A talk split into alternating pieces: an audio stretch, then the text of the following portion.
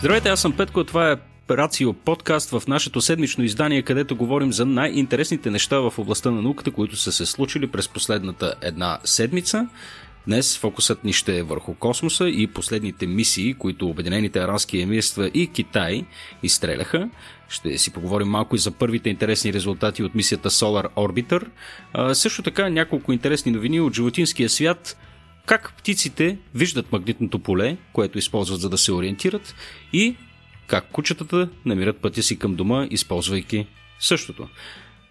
Никола, здравей! Здравей, Петко!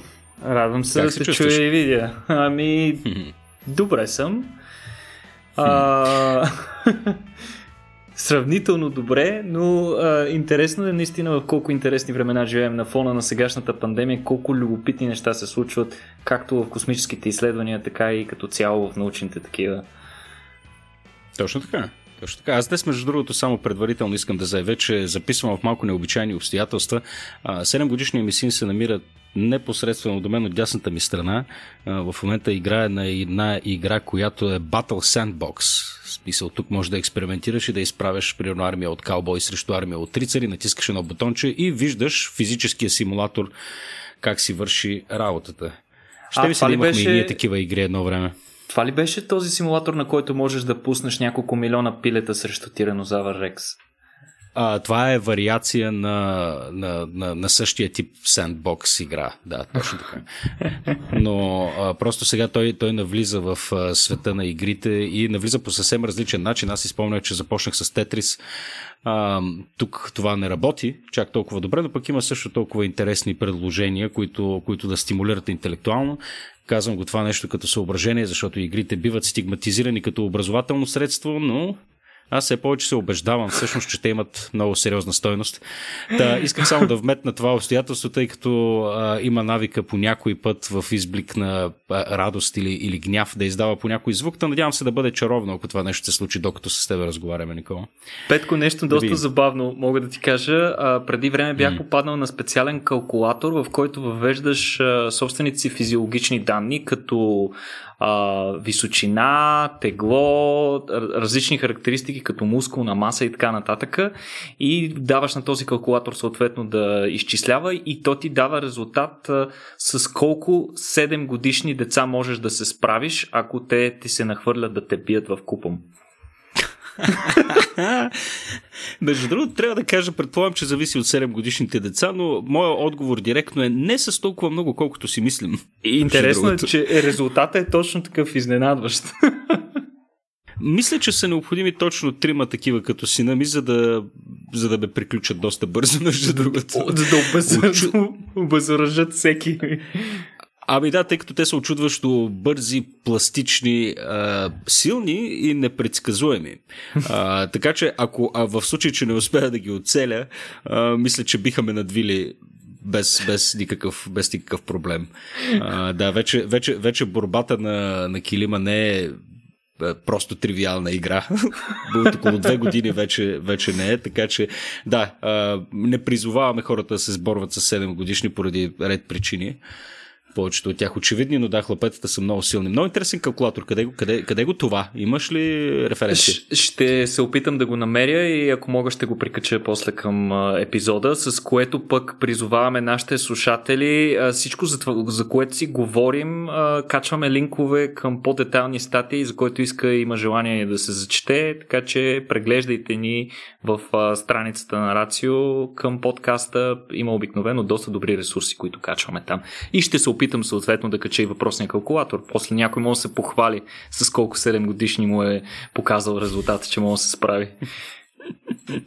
Окей, okay, Никола, ако искаш да започваме тогава с а, неочакваната, поне, за мен, новина, че Обединените арабски емирства се включиха в, а, в космическата надпревара по един много интересен начин. Искаш ли да ни разкажеш за какво става въпрос? Разбира се, а, тя е неочаквана, не знам защо, Петко, при условие, че ако си спомняш предпоследното ни събитие, там си говорихме точно за предстоящите мисии на Марс, а пък и конкретно мисията на Обединените арабски емирства беше обявена преди доста време. Тя представлява колаборация между, обединен... между сравнително младата космическа агенция на Обединените арабски емирства и японската JAXA, като японците основно техния ангажимент към мисията беше да осигурят а, необходимите условия за изстрелване, както основната ракета, допълнителните бустери, също така ракета беше изстреляна от а, космодрума в Япония, така че те отговаряха основно за изстрелването, докато по-сложната част,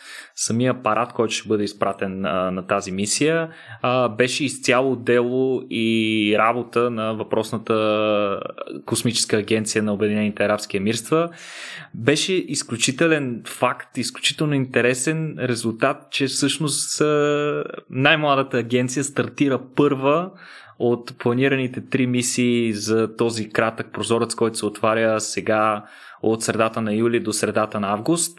А, очаква се мисията да пристигне на червената планета през февруари. Мисията съдържа орбитален апарат, който цялата мисия, между другото, носи а, доста а, доста, да кажем, тематичното име Hope или на български Надежда, като с това нали, Обединените арабски емирства се опитват да вкарат повече контекст в това, че космическите изследвания ни дават надежда а, за едно по-светло бъдеще и за това, че може би един ден ще имаме по-големи познания за това как работи Вселената.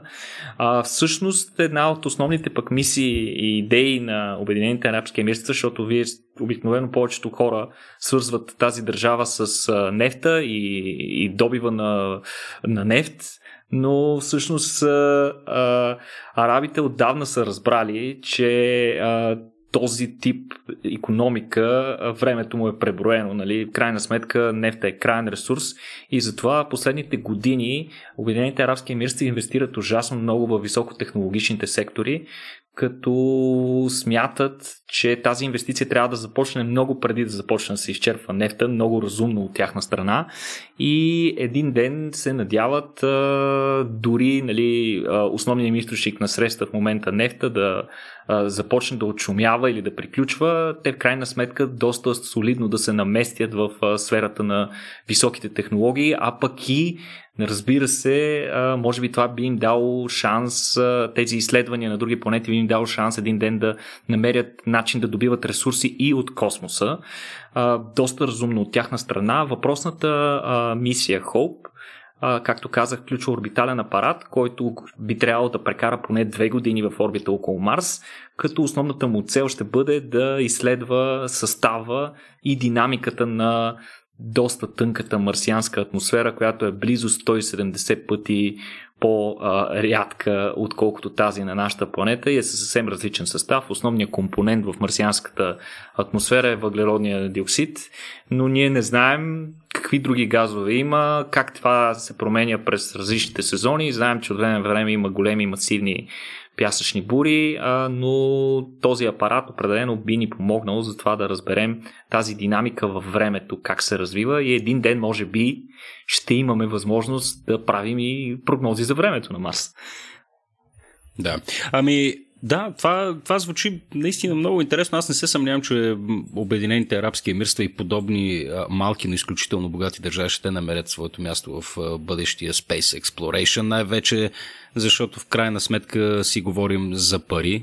Тези хора разполагат с неизчерпаем ресурс на такива. Към момента. На мен.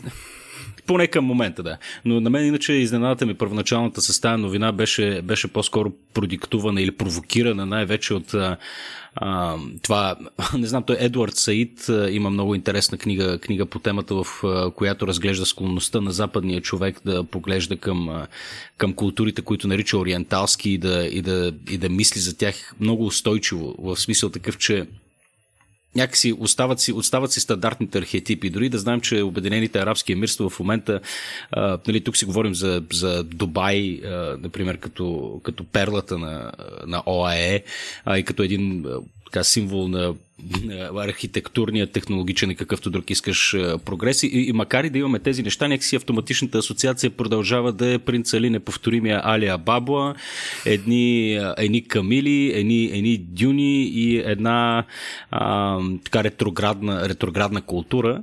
Сега тук без да се впускам в някакъв, кой знае колко дълбокомислен коментар, който най-вероятно не мога да направя. Ретроградната култура все още си е там, но пък се вижда и амбицията на тези страни, както ти каза, наистина първо да се еманципират от основния си източник на средства, който нали, сам по себе си вече е архаичен и нали, наистина всяка държава, която реши да инвестира в петрол в момента е на грешната страна на историята, според мен. Така че да, наистина постъпват дълновидно. Мен това, което ме изненада е, че първият им, така, първата им заявка всъщност се свежда до, до изследването на атмосферата на Марс, което на мен ми звучи като по-скоро а, принос към към едно по-фундаментално познание, а не а, нещо нали, конкретно целенасочено към добив на ресурси. Нали, което също е, също е интересно и не знам а, дали не се прави целенасочено по някакъв начин. Не знам, ти какво мислиш? Ами, при всички случаи, те в момента все още тестват технологии, но трябва да признаем, че като за млада космическа агенция постъпват доста амбициозно. Повечето такива космически агенции обикновено започват с изследване на близки обекти, най-често в орбита на около Земята или може би до около Луната, докато те се целят доста високо, което е супер. Между другото, в изказванията си на пресконференциите след успешното изтръване в неделя, официалните лица от Обединените арабски емирства заявиха, че това е страхотна възможност на държавата им да покаже нали, своите възможности, но казаха и нещо много важно – а, мисля, че един от хората, които се занимават директно с мисията, той каза сега факта, че всеки а, човек, всеки жител на нашата държава и дори а, децата в момента гледат и виждат как ние изтръваме мисия, която след 7 месеца ще пристигне на друга планета и ще изпрати снимки от там, е толкова вдъхновяващо и би трябвало да подейства като един двигател за това тези хора да се занимават с а, такива да се занимават по-смело с наука и с изследвания. Това е супер смисъл, защото е, показва едно, една дълготрайна политика, една дълготрайна тенденция за развитие в тази посока. Да, между другото, ако позволиш тук отново да вметна по повод Обединените арабски емирства, те в, наистина в последните години, и то дори бих казал в последните 15-тина, така се вижда, че има една целенасочена политика, която наистина е в така много сериозен противовес на съседните страни, като една Саудитска Арабия, примерно, или, или мисиоманските страни по принцип, като Нали, тук, се, тук се вижда, че тази инвестиция в технология не се прави а, въпреки така доминиращата култура в, в конкретното общество, макар и да присъстват все още много така силни архаични религиозни, теологически и прочие, и прочие моменти, но въпреки това Обединените арабски емирства е пример за, за страна, в която в нали, последното десетилетие изключително силно се инвестира наистина в, в наука. А, и нали, тук говоря за системата на публичното образование, включително в разработването на нови образователни системи, конкретен фокус върху, нали, върху физика, химия, инженерни науки и проче, което наистина е в силен контраст с целия регион и показва по някакъв начин, че двете култури все пак могат да съжителстват по един или друг начин. Или, или, или както се казва, нали, това, че религията и науката са non-overlapping magisteria, или как, как беше точно формулировката на Стивен Джей Гулт, не мога да се сетя. Или в случая виждаме, че, че това по един или друг начин може да сработи, което пък на мен ми дава надежда, че нали, не е необходимо да извадиш хората а, с техните корени и тотално да изтръгнеш културата, с която те са израснали, за да им така вмениш а, уважение и а, и отношение към, към, към науката и реалния, и реалния свят. Така че да, само с това затварям вече сковата. Обединените арабски емирства наистина интересно.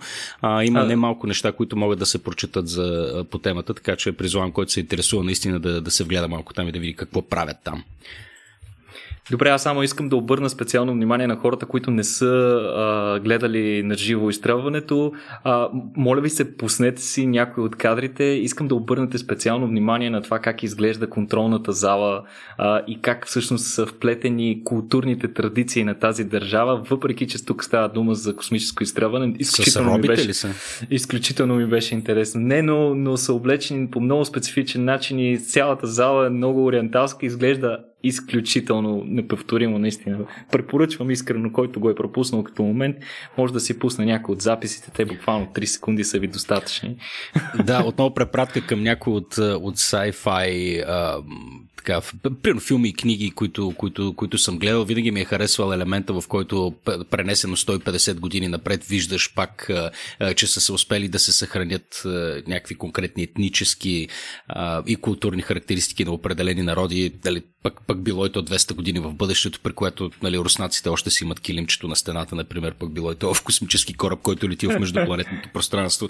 Нали, така че това наистина, наистина е готино, че, че там поне не виждаме някаква, някаква унификация, ми по-скоро ще се запази този колорит. Това ще е хубаво. Интересно, българите как ще изстреляме с кукери, вероятно, или нещо ще направим.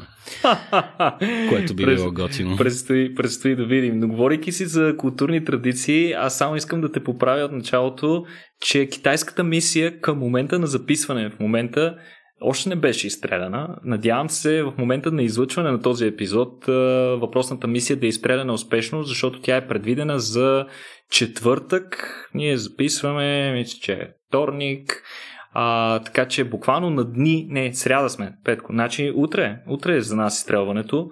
А, утре, изключително рано сутринта, между 6 и 9, дано да се получат нещата на китайците.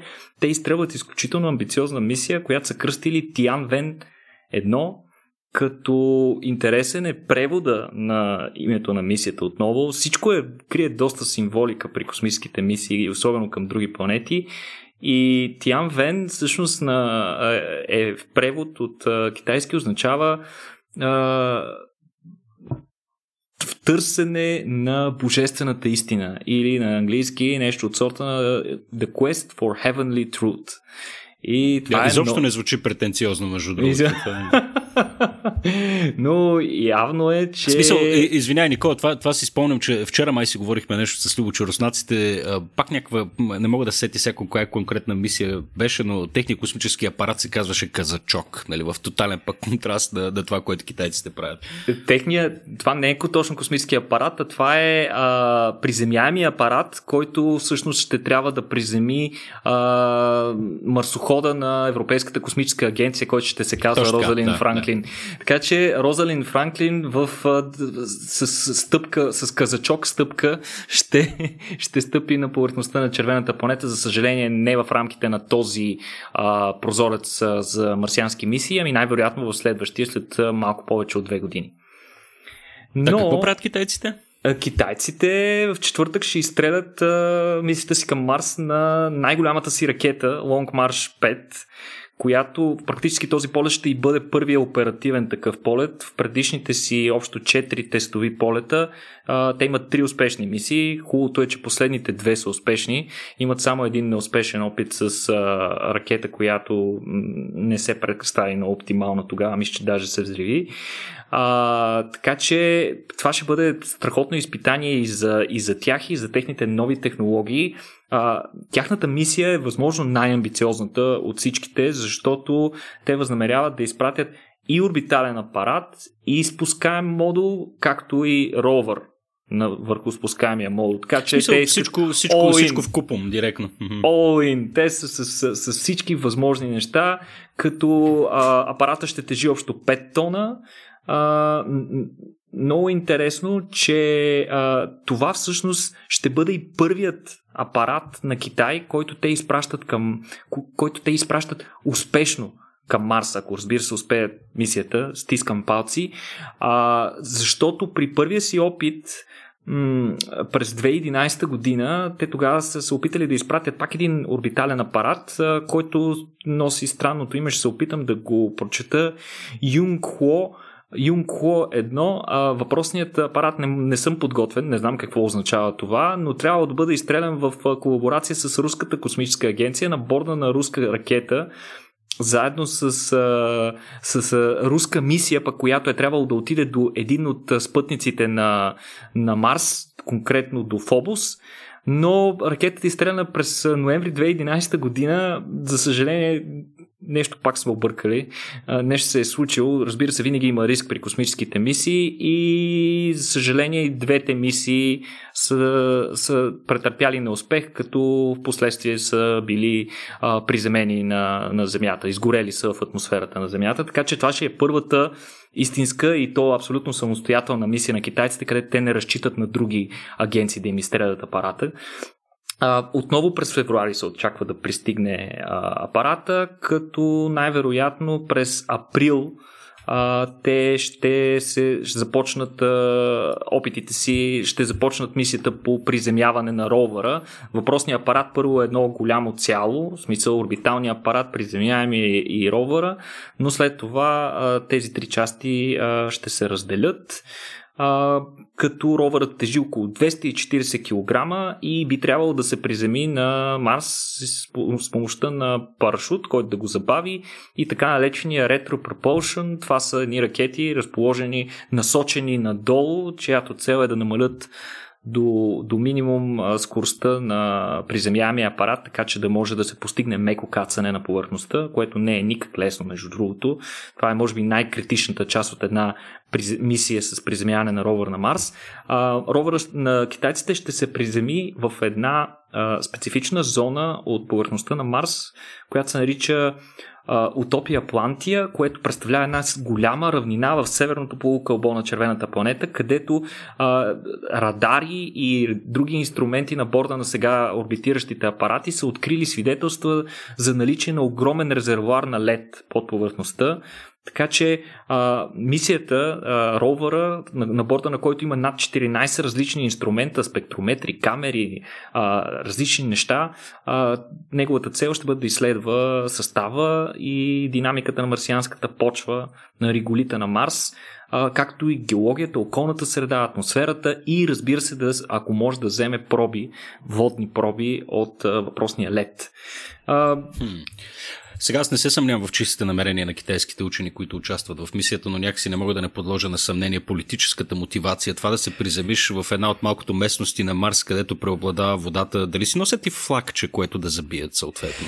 Как е, мислиш? едно, едно мъничко червено флагче. Ами нямам идея. Мъничко червено. И да си го клеймнат е така много бързо. Окей, ние вече контролираме водните ресурси. Те първо ще разберем, но има и трогателна история свързана с тази мисия. А, основният изследовател на, на китайските, на всички китайски мисии, планирани за Марс, а, той се казва Ван Уейкс, Вензинг или нещо такова. Не съм сигурен да ме прощават хората с китайска филология, които ни слушат. Не ми е, не ми е най-силният език.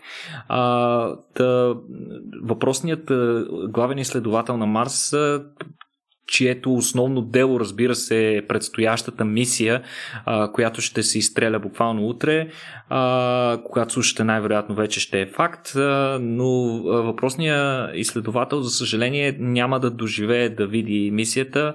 Напротив, той е починал през май месец тази година след дълго боледуване, което е огромна загуба на китайската агенция. Знаете, такъв тип важни учени, които движат цели космически програми са много важни за, за всяка държава.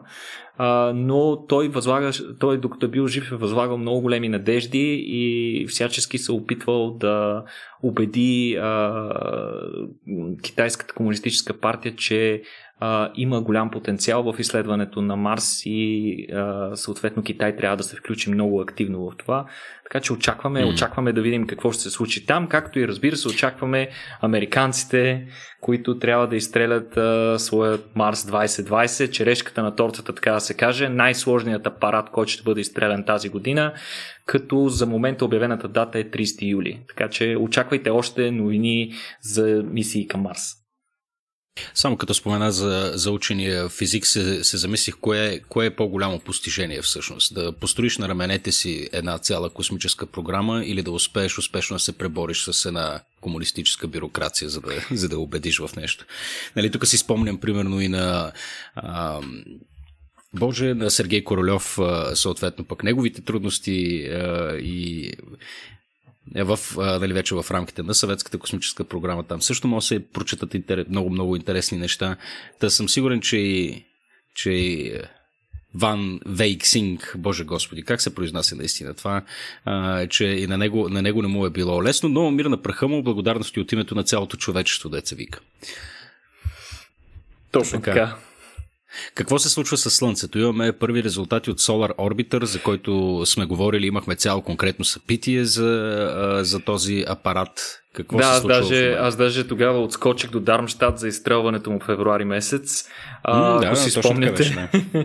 а, значи, ето тук, докато си говорим за мисии, които те първа предстоят да бъдат изстреляни, нека споменем за такива, които не просто, че са изстреляни, ами вече са на път към а, своите, а, към своята крайна дестинация. Конкретно случая с Solar Orbiter, а, той трябва да се приближи а, до Слънцето и да ни разкрие повече детайли за процесите, които протичат вътре в нашата звезда и за да разбереме като цяло и да екстраполираме за това как е устроена Вселената и другите звезди.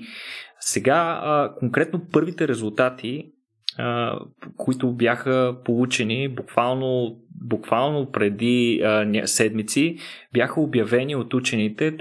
Това е много интересно да кажем, че всъщност тези изображения, които в момента правят инструментите на въпросният апарат Solar Orbiter, са изцяло тестови. В смисъл, учените в момента просто по път така да се каже, към, към, към по-близко разположение до Слънцето, те изтестват всички инструменти, за да видят дали всичко е точно, дали всичко е наред. Но в програмата на тези тестове беше включена опция да започнат да събират и малко научни данни, като учените специално прокламираха за това това да се случи максимално скоро, защото Разбирате, че тези учени са чакали тази мисия а, повече от 10 години, така че те нямат търпение да почнат да, да добиват научните си данни и да почнат да си, да си сглабят а, а, и потвърждават научните хипотези. Интересното е, че дори в този тестови режим качеството на научните данни е много високо и а, въпросният апарат е започнал да прави първите си открития. Първи изображения са направени от 77 милиона километра от а, Слънцето. Това е горе-долу половината от разстоянието между Слънцето и Земята. Вече апаратът доста се е приближил, като се предвижда, мисля, че през 2023 или 2024 май беше, а, апарата да се доближи на, а, максимал, на минимално разстояние от 42 милиона километра, но това е доста напред в мисията на, на, на апарата. Но а, към момента дори тези снимки, направени от толкова по-голямо разстояние, показват нова наука, която е невидима от инструментите ни, които имаме тук на Земята.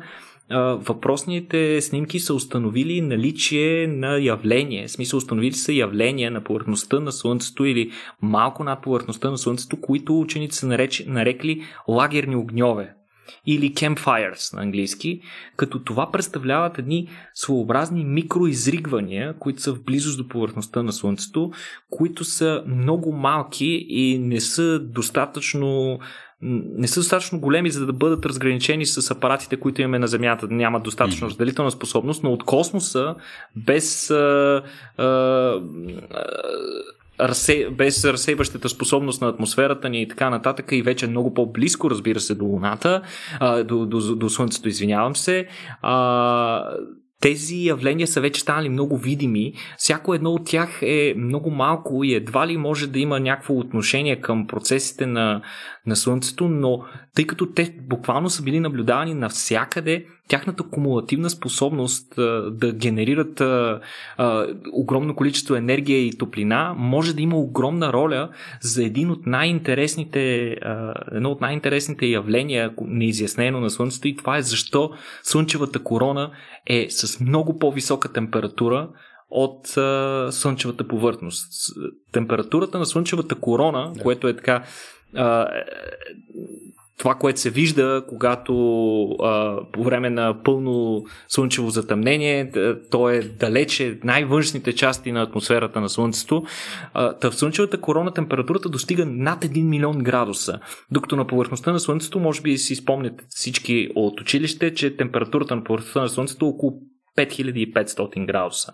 Така че каква е причината да е толкова по-нагрята слънчевата атмосфера, все още не се знае. Има много теории по въпроса, но на фона на получените първи резултати, учените смятат, че тези campfires, тези лагерни огньове или микроексплозии, които се случват на повърхността, може би имат някаква роля. Те първа, те първа ще се потвърждава, това трябва допълнителни изследвания. Иначе... си колко, колко абсурдно се почувствах, когато не мога да си спомня с кого точно разговаряхме, очевидно не съм човек на имената, но когато този факт беше изтъкнат, че короната е нали, многократно по, по-гореща от повърхността на Слънцето. Това ме изненада само по себе си, като, само по себе си като факт. А, а още повече това, че е една от големите мистерии за хората, които изучават Слънцето, за мен беше още по-шокиращо, тъй като това ми се стори като, като нещо базисно, за което би следвало, би следвало да знаем, но, а, но ето на, те първо ще, ще научаваме такива неща. А, по този начин ние наблюдаваме в момента слънца и, и галактики на стотици светли, милиони светлинни години от нас и въпреки това знаем толкова малко дори за нашето собствено слънце, което е само на 150 милиона километра. Да, включително и неща от типа на защо на едно място е по-топло от друго място. Нали? Това, това би следвало да, да е продукт на някаква форма на, сега тук използвам думата елементарно по много елементарен начин, нали? Нали, продукт на някакво елементарно наблюдение, имаме достатъчно софистицирани е, инструменти, имаме, имаме много солидни е, теории, много солидна физика зад гърба ни и въпреки това нали, отговорите на такива привидно елементарни въпроси все още се крият в бъдещето. Много е странно. Иначе тези снимки, между другото, които е направил Solar Orbiter, са най-близко направените до Слънцето реални снимки на, на Слънцето и на неговата активност, така че те първа ще има доста нови данни да се получат. Иначе, вероятно, доста хора биха ме поправили, че това не е мисията, която е най-близко разположена до Слънцето. Тази, тази титла се носи от мисията на НАСА, която е Parker Solar Probe, но тук трябва да направим важната оговорка, че Parker Solar Probe, неговата основна а, цел е всъщност а, да изследва слънчевия вятър.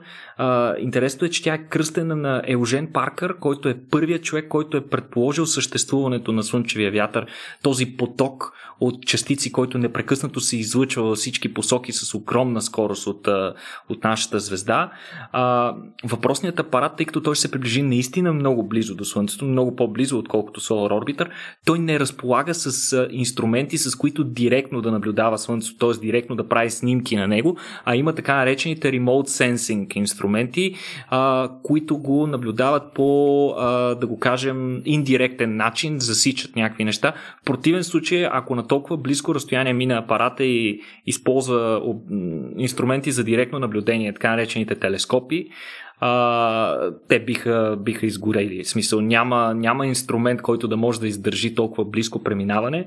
Новините от тази мисия също пристигнаха наскоро, че конкретно а, буквално преди седмици а, мисията направи третото си прелитане край Венера или така наречения flyby или по-известен като гравитационна асистенция, Gravity Assist или космическа прашка или както искате го наричайте. А, тези асистенции въпросната мисия ги прави с цел да увеличи скоростта си и да потъне по-навътре в а, Слънчевата система, където да, разбира се, да се приближи до Слънцето и да извърши съответните си измервания. Тя ще направи общо 7 такива прелитания. Това е много критичен момент от, от мисията, тъй като а, там по много специален начин трябва да се изчисли траекторията, а, по която а, а, съответният апарат преминава край планетата. Тя преминава на, на сравнително ниско, на около 800 км от повърхността на, на Венера а, където така, получава един тласък, така да се каже, от планетата. Но интересното е, че учените пък, които се занимават с тази проба, са получили а, отчаян, вопъл от планетарните астрономи, които са казали, бе, вие хубаво ще изследвате Слънцето, ама така и така ще минете покрай Венера, пък ние знаем малко и за Венера. Нали, не може ли някой от инструментите така да го пуснете, да видим нещо, дали няма да хванем от а, Венера. И всъщност се оказва, че въпросното преминаване на, на Паркър е, се е случило в областта на така наречената опашка на Венера, това е а, опашка, едно образование в атмосферата на, на, на Венера, изключително дебелата атмосфера, където а, молекули а, в а, атмосферата се ионизират и част от тях излитат в, в космическото пространство, т.е. Венера непрекъснато губи част от атмосферата си. И този, това явление не е изследвано много добре, а пък мисията минава сравнително близко, така че пуснали са инструментите, намерили са начин да добиват нови данни от там, така че ще видим какво, ще видим какви, какви ще бъдат резултатите от, от тези данни, когато бъдат анализирани. Иначе Следващото, следващото близко прелитане а, на, на Паркър край Слънцето, така наречения перихелиум, ще е през септември, а пък когато разбира се ще се добият нови данни от анализа на, на, на, на въпросната проба, но също така следващия пък гравитаци... следващата гравитационна асистенция с Венера ще бъде до година, през 2021, така че много надежда възлагаме за а, звездната астрономия и, и, и, и познанията ни за функционирането на звездите на тези две а, мисии, които взаимно се допълват. Между другото, те не се повтарят. Както и казах, едната мисия има повече за цел да снима а, Слънцето и да изследва неговите магнитни полета, докато другата мисия, основната и цел е да изследва характеристиките и происхода на Слънчевия вятър.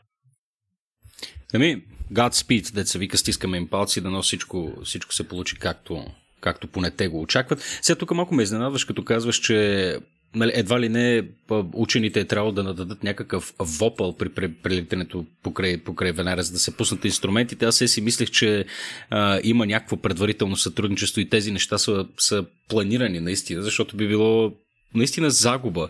Ако, ако нали, прелетиш до близка планета и не, и не обърнеш окой на там, странно защо. Е, трябва да кажем, че учените винаги са били много фокусирани хора. Те си имат конкретни цели и си ги преследват. Конкретната цел на тази мисия изобщо не е изследване на планети. Съответно, по-голямата част от екипа, който се занимава с планирането на етапите на мисията с хора, които са в, астро... в, в, в астрономията известни mm. като сланчари или да. хора, които се занимават с изследване на звезди, активността на Слънцето конкретно. Така че на тях едва ли това им е било приоритет по какъвто и да е начин, но mm. някой някъде се е сетил, що пък не, нали, да пуснем тези инструменти. Разбира се, това е трябвало да премине през процес на одобрение, защото всичко непредвидено в една космическа мисия, която се планира с 10 години напред, е голям проблем. Ние хората да. си мислим, нали, че тук какво пък толкова, нали, представете си, движите се по някакво шосе изведнъж има някаква хубава гледка отстрани. Какъв е проблема? Просто ще сваля прозореца, ще извада телефона и ще снимам.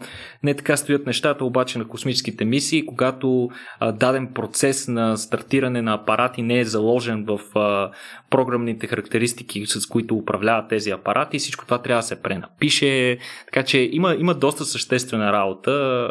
Не е просто и така да штракнем беда и цъкни това копче да видим какво има там.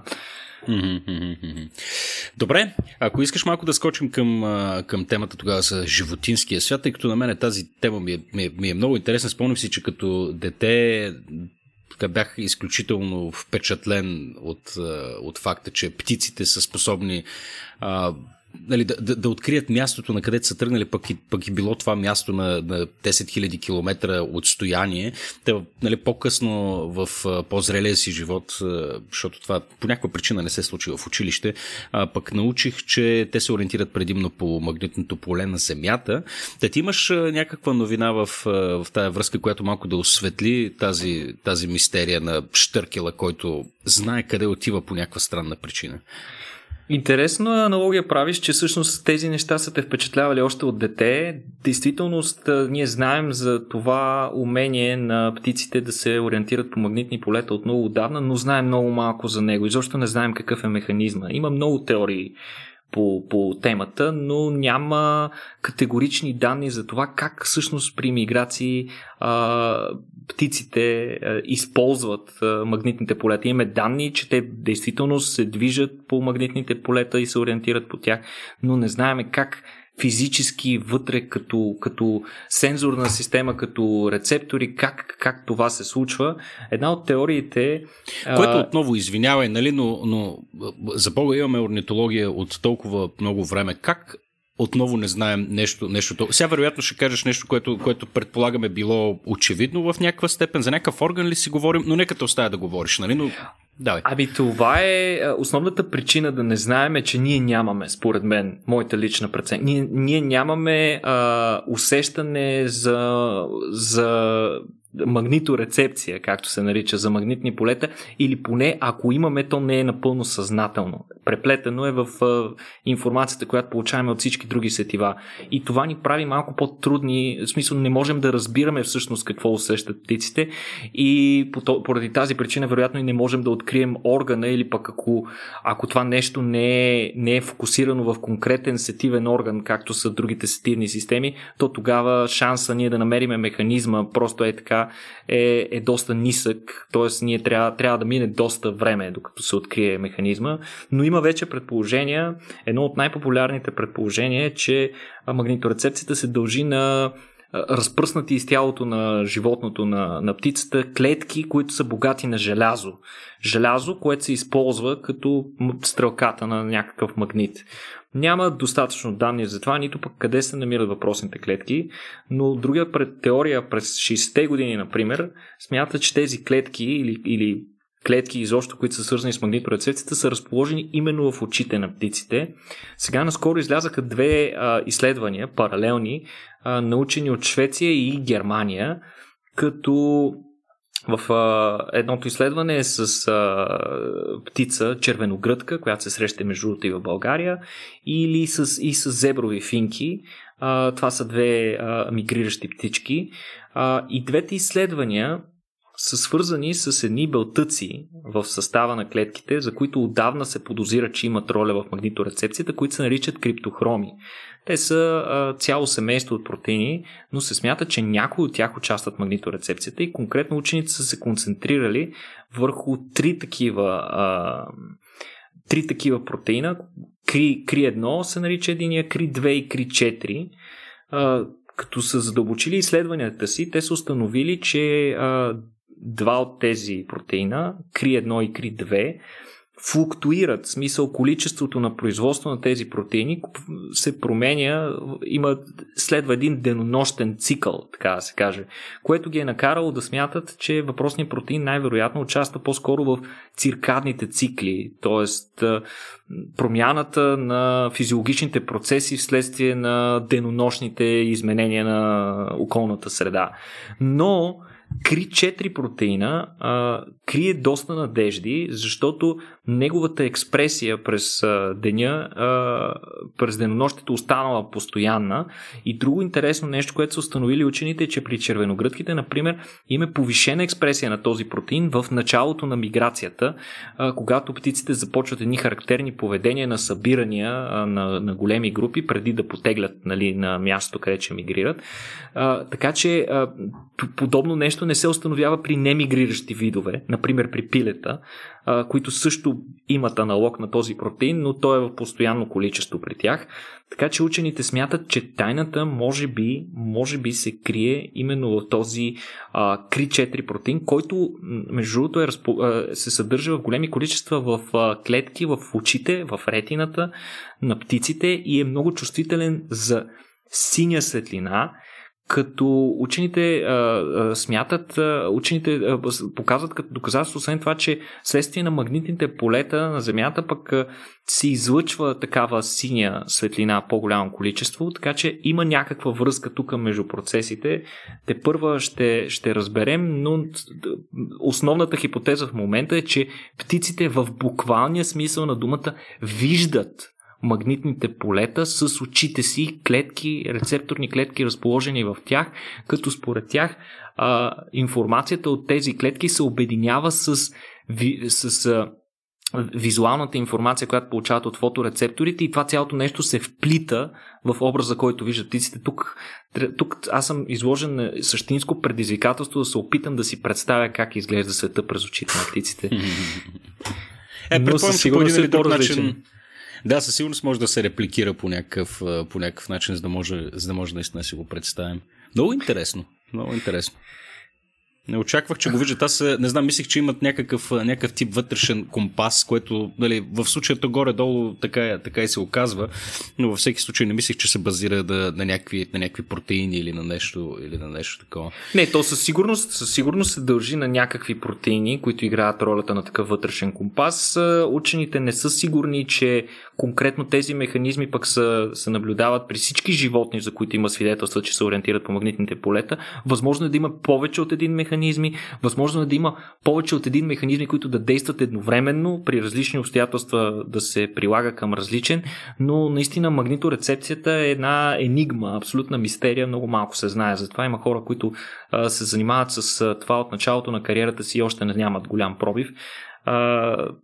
Така че очакваме. Между другото имаше даже преди години имаше свидетелство, че дори хора, а, дори хората имаме някаква ограничена, някаква ограничена способност да усещаме магнитни полета, като мисля, че бяха пускали, бяха пускали разни хора в гори с, а, с а, разни магнити по себе си и бяха установяли, че по-лесно се губят тези, които са с магнит, т.е. разстройване на естественото магнитно поле на Земята, но това са доста спекулативни данни.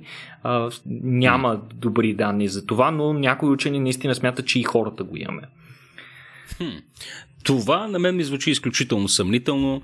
А, не знам, на мен също. поради просто причина. Да, аз изхождам от, от личните си изживявания и от чудовищната си неспособност да се ориентирам поне по отношение на посоките на света, ако нямам нещо, нещо като референтна точка. Нали, примерно, със сигурност, не, със сигурност не е водещо сетиво при нас. Иначе Категорично, имаше... да. Има, макар, имаше... че, макар, че, извинявай, тук, тук си мисля, че е въпрос малко и на, на, на, на възпитание и на някакъв вид културна конвенция, ако щеш, тъй като, а, като, като живях в Штатите и те много хора, които не са били там, могат да го видят това нещо по филми. Дали, когато така съвсем свободно си говорят, нали, той тръгна на северо-запад, примерно, и те безпогрешно оцелват посоката. Така че предполагам, че е въпрос и на научаване малко или много, или на, или на, или на свикване с този тип конвенция за ориентиране. Да, Но да. във всеки случай аз, не, аз съм абсолютно неспособен да кажа къде се намира север или юг в един конкретен момент, отново ако нямам някаква референтна точка, като небесно тяло и прочее. В днешно време съвременният човек, особено обитателя на, град, на един град, изобщо не му е необходимо да знае и да може да се ориентира, докато предполагам, че в миналото това е било жизнено важно и необходимо за така умение за, за много хора, които са може да се ориентират, разбира се, основно по а, зрението си, знали са откъде изгрява слънцето, може да се ориентират по звезди и така нататък. А, имаше преди, между другото, едно изследване, пък а, то малко такова биохакинг изследване, което такива биохакери бяха направили специален GPS колан, който а, хората си го слагат а, и той прави едни вибрации, едни кликове всеки път, в който ти се обърнеш на север. Или пък на юг прави два клика. И по този начин те след, след като хората са носили този колан в продължение на месеци, в един момент са започнали да развият интуиция. За това горе-долу на къде е север и юг, може би спрямо а, познатите си обекти и спрямо това кликане, така че в последствие като им махнат колана са били горе-долу точни в определенето на това къде е север и юг. Но това пак не е магниторецепция. А ти сещаш ли се за някакви конкретни, конкретни неща, които могат да помогнат? Сега да дадем нещо, нещо като практически съвет на нашите слушатели. Например, аз се сещам за това, че човек, нали, очевидното нещо, което всички знаем, нали, там където расте мъхът, например, е, е нали, една такава референтна точка, която можем да, по която може да определим посоката север. Но другото е, гледайки короните на дърветата, а, нали, тази част на дървото, която е по, по-обрасла, има по, по-гъста растителност и по-силни клони, а, това е посоката на, на юг, нали така, доколкото, доколкото си спомням. Съответно, по-слабата част, там където короната е леко, по... А, така по-слабичка, там пък това е индикация за посоката север. Ти сещаш ли се за някакви подобни мисля, че, мисля, че, които може да се Мисля, че също така и, и мъха се разполага по-скоро от север, защото това е и по-влажната част на короните на дърветата да, да. и на скалите, така че там има повече влага, която е необходима на мъховете. А, но пък тези умения са доста важни. Аз наскоро, например, разбрах, че когато се съди дърво, когато се съди а, култивирано дърво, например череша, която първо започва изготвя от а, някакво основно диво а, дърво, а, костилково, върху което се присажда, така да се каже, вече плодната част на дървото, така че дивата част, която добива ресурси, на, на която се държи корена, е диво растение, а горната част, култивираната, е тази, която дава плодове. Това е така нареченото ашладисване. И дори когато се съди дървото, трябва специално внимание да се обърне на къде е обърната в каква посока обърната шладисаната част. Това специално баща ми ми го показа и мен доста ми изуми, че хората са обръщали внимание на това в миналото. Това е едно много забравено умение и аз лично доста се притеснявам, ако нещо стане с цивилизацията в момента, каква част от тези важни познания сме ги загубили. Да. Да, така докато говореше, се сетих и за нещо, което е свързано и с, с това, че вчера правихме предаване за паяци. Сетих се, че също паяците сега тук не знам доколко е универсално за всички видове паяци, но в, в общия случай, доколкото си спомням, те са по-склонни да, да плетат своите така пайжени в южната страна на, на така, дърветата или растителността. Това, това, това също е нещо, за което се сетих. Сега това ще трябва да го проверим преди някой да го е тествал, но мисля, че е вярно. И така. Но да, изгубили сме много, много, много полезни, много полезни умения, затова сме говорили и преди. Мисля, че си струва да направим един практически епизод. Трябва да се намерим някой, някой човек, който вероятно той нарича себе си сървайвалист, нали, или оцеляваш, нали, вече има, нали, това, това, това е нещо, нещо като, като хоби и практика на немалка, на немалка част от хората, които си припомнят така добре забравените методи за, за оцеляване в дивото. Аз съм даже съм се замислил дали не си струва човек да се запише на някакъв такъв курс, защото видиш и не знаеш превратностите на съдбата, дали в един момент няма се озовеш по средата на една гора и да не знаеш какво да правиш. Така че това съм го обмислял като идея. Ти обаче си планинар, габар и какво ли още не. Ти предполагам си доста наясно или всъщност разчиташ на GPS, Никола? Рядко се ориентирам с GPS, но не мога да кажа, че съм експерт по ориентирането. Рядко попадам в а, абсолютно диви зони, където трябва те първа да започвам да се ориентирам.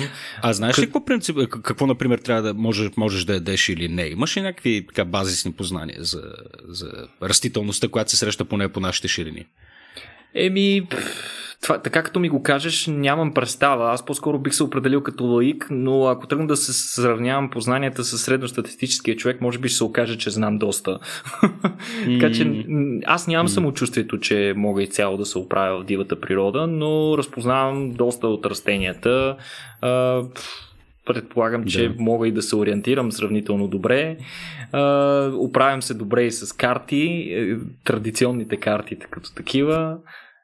Но, но разбира се, всички сме доста разлигавани. Трябва да си признаем, че един а, първобитен човек би ни разбил направо по способностите си по оцеляване в сравнение с съвременният разлигавен Homo sapiens. Не, аз пък би го пръснал на Reddit и на Subway Surf, така че така е, така е. Различни умения се изискват. Различни умения развиваме. Е, вероятно, ще, вероятно ще го бием и по скорост на писане на мейли, но... А, така. Добре, като говорим за някакви умения, нека да се спрем на най-добрия приятел на човека, кучетата. А, те са известни със способността си, а, когато се изгубят, макар че моят личен опит отново е а, свързан, е, е малко по-различен. Аз съм губил две кучета до сега и а, съдейки по другите анекдоти, които съм слушал, които съм слушал за невероятно невероятната им способност те да се връщат у дома. А, започвам да си мисля, че просто моите кучета, които съм имал, вероятно не са ме обичали и просто не са искали да се върнат при мен, не знам.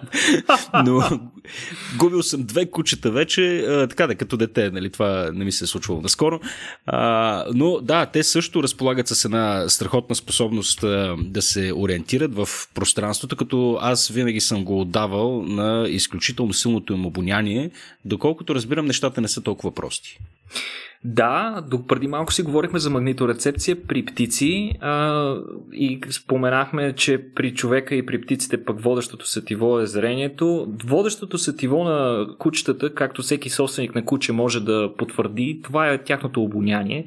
Те основно се ориентират по обоняние и най-разчитат на него, а, като дори зрението им не е толкова добре развито. Например, те нямат трицветно зрение, имат само двуцветно такова. А, конкретно случая искам да ви разкажа за а, едно изследване, което е започнало през 2013 година а, в а, Чешкия университет по естествени науки в Прага, където от 30 години работят с магниторецепция. И тогава един учен, Хайнек Бурда, е установил, че а, много интересно, че кучетата подравняват тялото си в посока север-юг по магнитното поле на Земята, докато уринират или дефекират. Сега, е, това, това е... са глупости. това, е, това е много интересно. Не, не може да е вярно. Не, човека е направил а, многократни измервания, има напи, написана реална статия. Между другото, тази статия е грабнала и IG Нобеловата награда заради абсурдния начин по който звучи, но нека не забравяме каква е идеята на IG Нобелите. IG Нобелите са а, награди, които се връчват за науки, в, за новини в сферата на науката, за статии и научни изследвания, които те карат първо да се засмееш, а след това да се замислиш. И наистина, ако се замислим, това поведение на животните, на, на кучетата, нали, свързано с уриниране и дефекиране, е, е поведение свързано с маркиране и разпознаване на територия. Така че може би това наистина има някакъв смисъл. Може би това наистина им, се ориен... им, им помага да се ориентират спрямо другите стимули, които получават от околната среда. И а, други учени са решили да задълбочат изследванията в тази насока, като са поставили камери, GPS тракери на различни ловни кучета. Интересното е, че там конкретно хората, които са занимавали с това изследване, една голяма част от тях са били професионални ловци, освен това, и са имали хрътки, имали са ловни кучета, които да използват за целта и са ги пуснали в гората. И са наблюдавали с въпросните GPS тракери, а, като разбира се, те са им давали първо а, някаква м- някаква цел, която да привлече вниманието им, която да е на голямо разстояние на няколко стотин метра от тях и съответно кучетата са тръгнали към тази цел и след това те са наблюдавали начина по който животните се връщат. И са наблюдавали два основни начина по които се връщат. Единия те са, нарича, са го нарекли проследяване – при който кучето, буквално обдушвайки, а, надушва собствената си миризма или по някакъв начин от там, където е минало и минава по същия път, по който е отишло и се връща. Но по-интересният е другият начин на връщане, който те наричат разузнаване. В този случай кучето се връща по друг път, като много често той е много по-кратък, отколкото пътя, който са взели на отиване. И сега, тук е, е много интересно, че а, учените са установили, че а, при връщането си кучетата имат много особено поведение при, при, при това разузнаване, т.е. при връщането по, по друг път. А, те първо са тичали в продължение на 20 метра, след което са спирали и са започнали да подравняват тялото си под определен ъгъл. Изследвайки съответно тези кучета, с които те са започнали изследване, те са установили, че това е а, много характерно поведение и всички кучета го правят. И сега, а, за, да, за, да, за да установят, за да имат по-добри данни, съответно те са обърнали към свои познати приятели и колеги и са събрали, а, последните 3 години са събрали а, проби от а, 3000 разходки на над 37 кучета. Те даже са били различни породи, най-често ловни кучета и са установили това поведение консистентно да се повтаря след всичките, като обикновено наистина кучетата са намирали по-пряк път да се върнат при стопаните си. Интересно е, че учените между другото са тествали това, дори когато а, човека, към когото те трябва да се върнат, не е техния стопанин. Тоест един вид да не използват познатата миризма на стопанина, да използват друг човек, при който, с който кучето тръгва и трябва да се върне. И отново кучетата са се справили точно толкова добре, така че вероятно това не е, тук причината отново не е водеща а, не е водещо обонянието за връщането им. Значи, много е интересно, а, не се знае дали случая става дума за магниторецепция, но според учените има съществени данни, че става дума за нещо такова. Най-вероятно, както казахме и в предишния случай, сетивата а, трудно могат да се разглеждат отделно. Обикновено мозъка на животните и включително и нашия, това, което той прави е, че вплита информацията от всички сетива в една обща картинка, която дава реалността. Но а, каква е ролята на всяко отделно сетиво е много трудно да се каже. Например, е много трудно да кажем дали кучетата биха се ориентирали по същия начин, ако можем да изключим другите им сетива и ги оставим само на, на магниторецепция. Много е трудно да се изолира ролята на тази магниторецепция в, в въпросният модел, но а, учените вече имат а, идея как биха могли да тестват това нещо. Те не могат да изключат другите сетива и да ги оставят само на магниторецепция, затова другия вариант е по-скоро да повлияят на магниторецепцията. Затова в следващи, в следващи експерименти те възнамеряват да поставят специални нашийници, оборудвани с мощен магнит на кучетата, така че да нарушат естественото магнитно поле на, на, на Земята, да, да, им, да, да, да им покажат някакво друго поле, да ги накарат да се ориентират, да, се, да ориентират тялото си по друг начин, ако наистина магниторецепцията е водеща в случая, и да видят дали кучетата в случая ще се губят повече. Така че очакваме с нетърпение повече данни от тези учени, които нали, стават печално известени покрай IG Нобелите, но виждаме ясно, че те добре си знаят работата и имат доста добра идея за това какви експерименти трябва да проведат, за да получим по-добри резултати в тази насока. Хм. Интересна новина за всички синофили ли е думата за хората, които обичат кучета? Предполагам, че е така. Нали? Никога не съм го знал.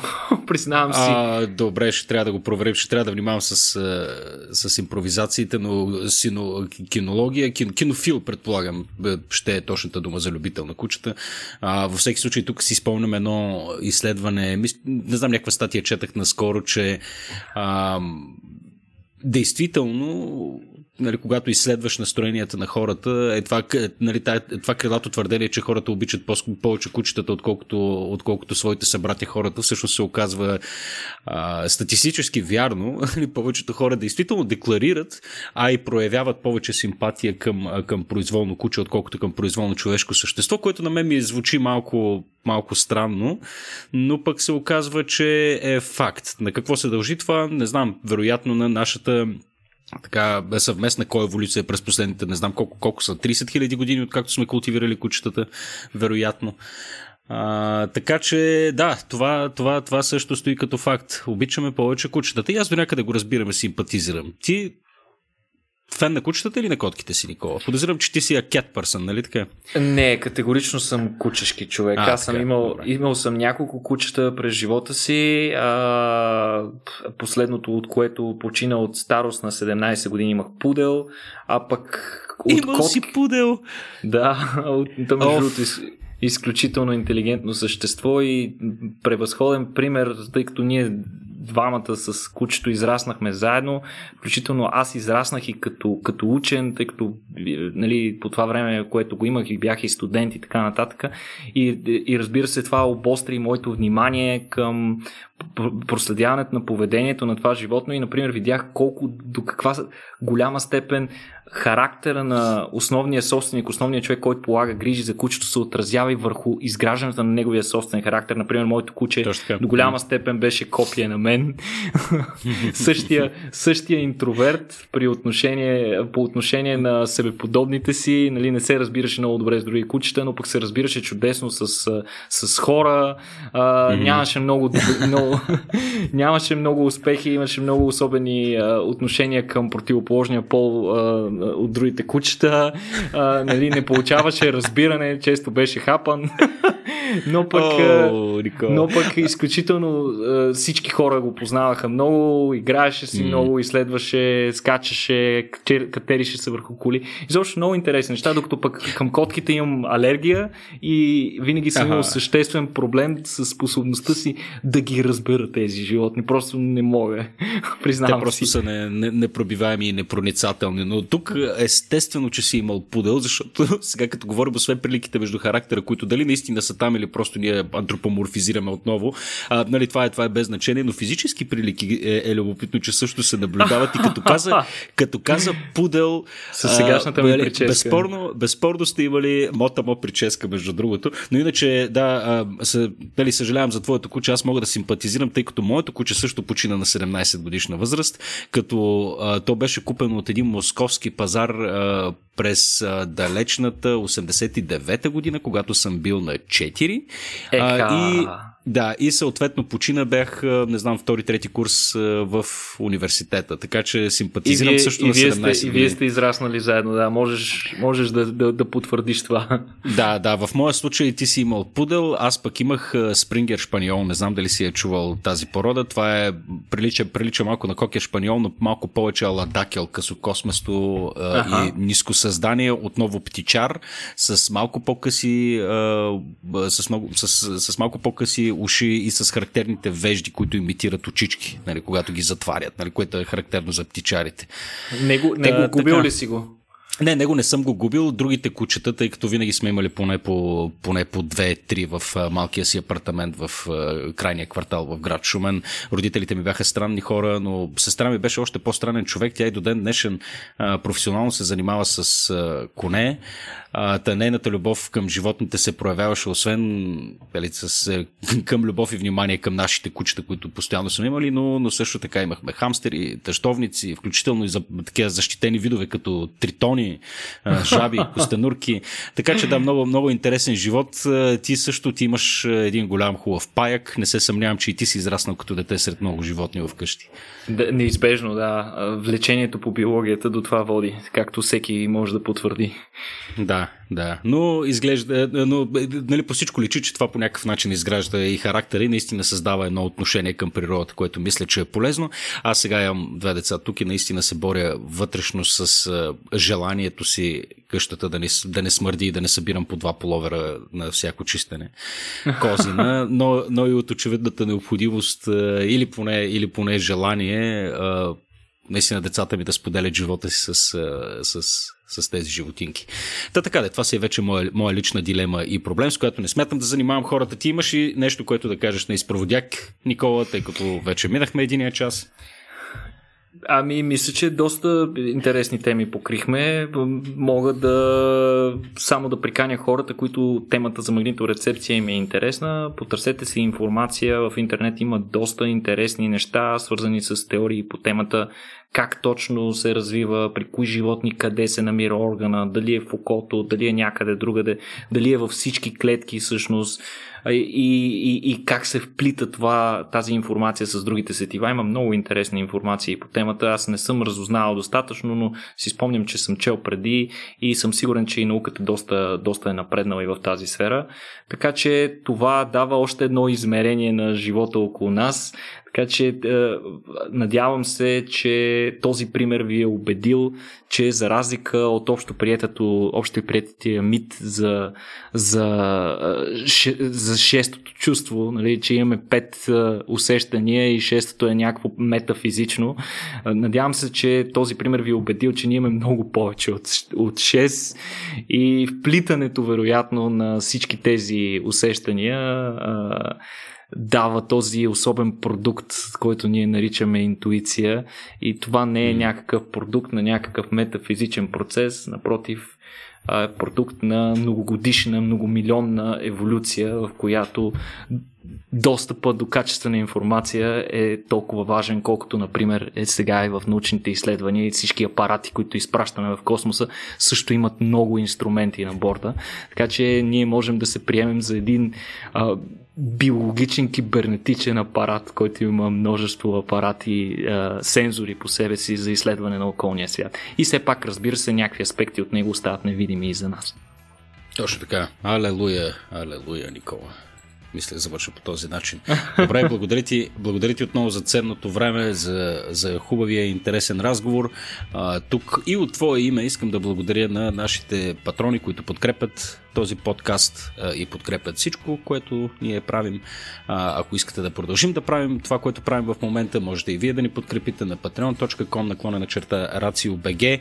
Всяко левче ни е от помощ. Напомням ви също така, че имаме и други подкаст формати, серията ни Vox Nihili, където разглеждаме пресечните точки между философията, етиката, науката, социологията, правото, изкуството, а, Какво ли пропускам още? Всякакви, всякакви сфери на човешкото, на човешкото състояние и битие биват разглеждани там. А, горещо, препо, горещо препоръчвана поредица и също така нашите интервюта с интересни хора на сайта RACIO.BG в секцията подкаст. Може да разгледате и неща, които сме правили преди това. И разбира се, призвавам ви да се сабскрайбнете към този подкаст, за да получавате своевременно най-новите ни епизоди. Благодаря ви, че слушахте и до следващия път. Чао!